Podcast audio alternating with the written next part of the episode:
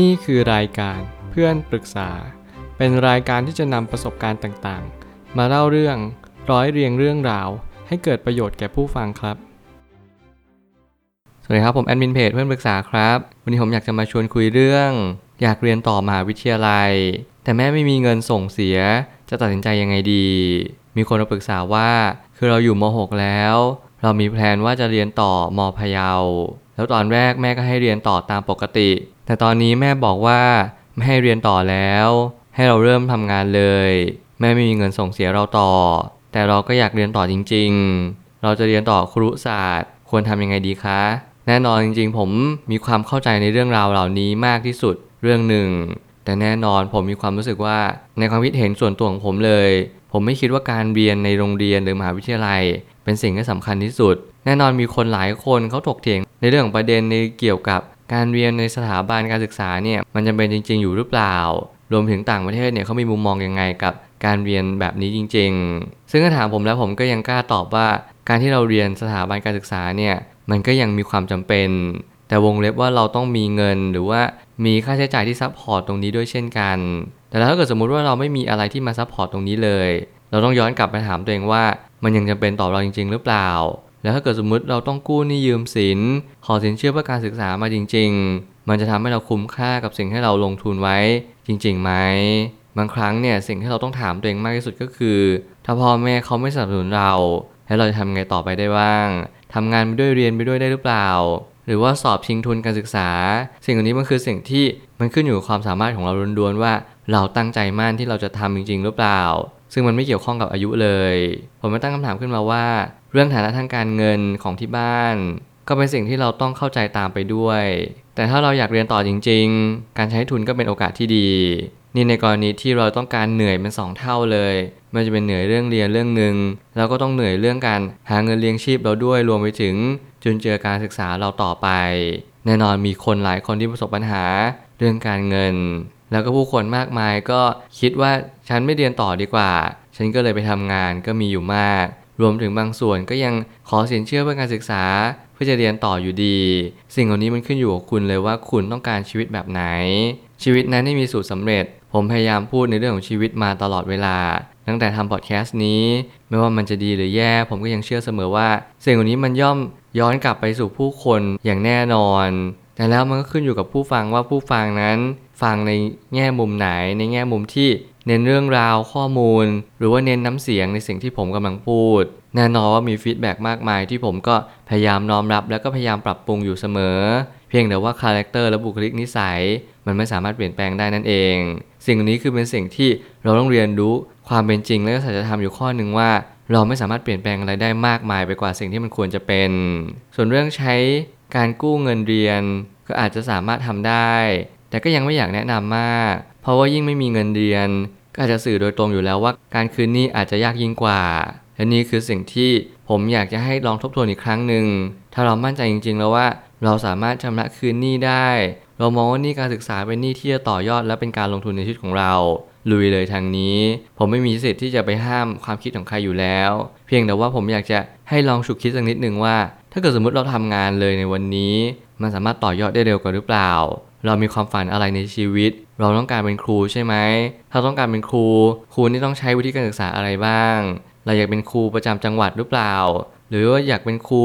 ในโรงเรียนเอกชน หรืออะไรก็ตามแต่เหล่านี้ ซึ่งเราจะต้องประเมินตัวเองให้ได้ว่า เราต้องการเป็นครูแบบไหน ถ้าเกิดสมมุติว่าเราทำงานหาเงินไปก่อนแล้วเราค่อยเรียนทีหลังดีไหม สิ่งเหล่านี้เป็นสิ่งที่เป็นคำถามที่เปิดทางเลือกให้กับชีวิตของเรามากยิ่งขึ้น อย่าพยายามมาติดกรอบเดิมๆว่า วันนี้ต้องทำแบบนี้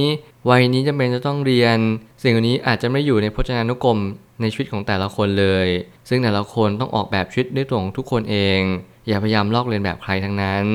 พยายามใช้ความคิดอย่างเปิดกว้างมากที่สุด และลองเปิดโอกาสตัวเองให้ได้เรียนรู้ อย่าติดกรอบเดิมๆว่าเรียนสูงๆ และเราจะมีหน้าที่การงานที่ดีโดยส่วนเดียว นี่เป็นการเปิดความคิดอีกมุมหนึ่งเลยว่า เราไม่จำเป็นต้องเรียนสูงๆ และเราจะมีหน้าที่การงานที่ดีอย่าเอาเรื่องนี้มาผูกติดกันนั่นหมายความว่านั่นคือโอกาสที่คนที่เรียนสูงไม่ว่าจะเป็นการศึกษาสูงมีความสามารถสูง หรืออะไรก็ตามแต่ เขาจะมีโอกาสมากกว่าคนอื่น แต่มันไม่ได้หมายความว่าคนที่ไม่ได้เรียนสูง คนที่ไม่ได้มีความเก่งกาจสามารถอะไรก็ตามแต่ จะไม่มีโอกาสเสียเลยนั่นหมายความว่าโอกาสอาจจะน้อยกว่า นี่ผมยอมรับ แต่แล้วการที่เรายังมีโอกาสอยู่ มันก็ยังคงแปลว่าเราสามารถจะทำได้นั่นเอง เวลาเราพอที่จะแปลโอกาสให้มันเป็นการกระทำแล้วมีความเข้าใจ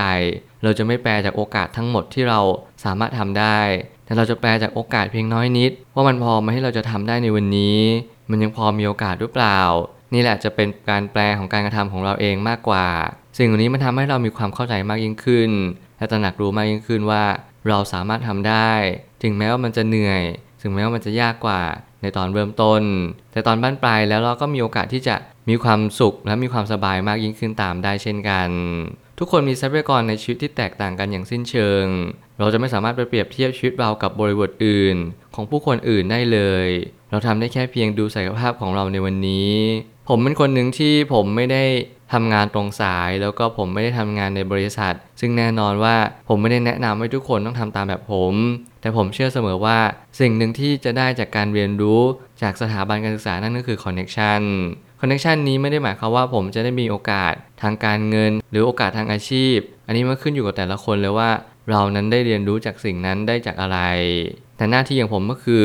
วันนี้ได้เรียนรู้สิ่งที่สำคัญที่สุด อย่างหนึ่งก็คือการปรับตัว หากคุณมีการปรับตัวที่ดีอยู่แล้ว สถาบันการศึกษาแทบจะไม่เป็นสำหรับคุณเลย การเรียนรู้การศึกษาสิ่งใดก็ตามที่มีคนบอกว่ามันจำเป็นมากๆ คุณจำเป็นจะต้องเรียนน่าจะเป็นเพราะว่าเขาได้โอกาสจากการเรียนในสถาบันการศึกษา แต่แล้วทุกคนไม่เหมือนกัน ผมเป็นตัวอย่างหนึ่งที่บอกว่าไม่เรียนก็ได้แต่ถ้าเกิดสมมติคุณเจอคนที่เขาเรียนแล้วเขามีโอกาสจากตรงนี้ เขาก็แนะนำให้คุณเรียน ซึ่งในท้ายที่สุดแล้วคุณก็จะไม่ต้องตัดสินใจด้วยตัวคุณเอง โดยดุลพินิจของคุณอย่างแท้จริง ถ้าคุณตั้งใจที่จะเรียนในสถาบันการศึกษาจริง ๆ ก็ขอให้คุณรักษาความตั้งใจนั้นเอาไว้ อาจจะลองคุยกับแม่อีกรอบหนึ่งถึงความตั้งใจจริงที่คุณมีลองให้แม่ช่วยครึ่งหนึ่งดีไหมในเรื่องของสินเชื่อการศึกษา สิ่งเหล่านี้ผมก็ยังเชื่อว่ามันก็ยังพอเป็นไปได้อยู่เหมือนกัน สุดท้ายนี้ทางนี้การเรียนต่อไม่จำเป็นจะต้องหยุดอยู่ที่การทำงาน เราอาจจะทำงานไปด้วยเรียนไปด้วยก็ได้ เอาที่เราไหวจริง ๆ การกู้เงินมาเรียนขอให้เป็นหนทางสุดท้ายของการตัดสินใจ และนี่คือสิ่งที่ผมอยากจะทิ้งท้ายเอาไว้นั่นก็คือ อย่าพยายามกู้หนี้ยืมสินโดยให้ความรู้สึกนั้นเป็นความเป็นปกติ นั่นหมายความว่าเราจะไม่กู้หนี้ยืมสินมากินมาใช้โดยเด็ดขาด เราจะกู้หนี้เพื่อการศึกษาเท่านั้น นี่คือเป็นก้าวแรกของการกู้หนี้ยืมสิน ของการขอสินเชื่อเพื่อการศึกษา แต่แล้วมันก็เป็นการเปิด mindset ในชีวิตของเราแง่มุมหนึ่งว่าการเป็นหนี้ก็ไม่ได้อย่างที่คิด สิ่งเหล่านี้เป็นสิ่งที่เราไม่ควรเกิดขึ้นมาเด็ดขาด เพราะมันจะไปกระทบความรู้ทางการเงินต่อไปในอนาคต เพราะสิ่งที่เราต้องเรียนรู้ต่อจากการเรียนการศึกษา นั่นก็คือความรู้ทางการเงิน เราต้องเรียนรู้ว่าการกู้หนี้คืออะไร ระบบทุนนิยมสังคมเนี่ยมาหล่อหลอมอะไรขึ้นมาบ้างางครั้งเราโดนกรอบความคิดหนึ่งควบคุมเราอยู่ว่าโอเคเราต้องเรียนจะต้องนู่นนี่นั่น เรากู้หนี้ยืมสินมา เราเสียเงินไปแล้ว แต่เรายังไม่ได้เงินกลับมาเลย เราคิดว่าการลงทุนเรื่องความรู้ ในสถาบันการศึกษาเป็นความรู้ที่สูงที่สุดแล้ว สิ่งนี้ผมอยากให้ลองทวนอีกรอบหนึ่งการทวนสองรอบไม่ใช่เรื่องที่ผิดลองหาความรู้เพิ่มเติม ลองดูซิว่าการงานในสมัยนี้เขาต้องการอะไรมากกว่า ความรู้ในสถาบันการศึกษาหรือเปล่า สิ่งเหล่านี้เป็นสิ่งที่มันจะเน้นย้ำตัวเองมากยิ่งขึ้นว่า มันยังจำเป็นอยู่ไหมในการเรียนรู้ที่เราจะเข้ามหาวิทยาลัยแห่งนี้ เพื่อเป็นการสอบทานเพื่อเป็นการทบทวน ข้อมูลมันก็จะเป็นต้องมี เราปรึกษาคนอื่นๆ ที่เขามีประสบการณ์ทางด้านการศึกษาในด้านนี้มา เราก็จะได้คำตอบว่าโอเค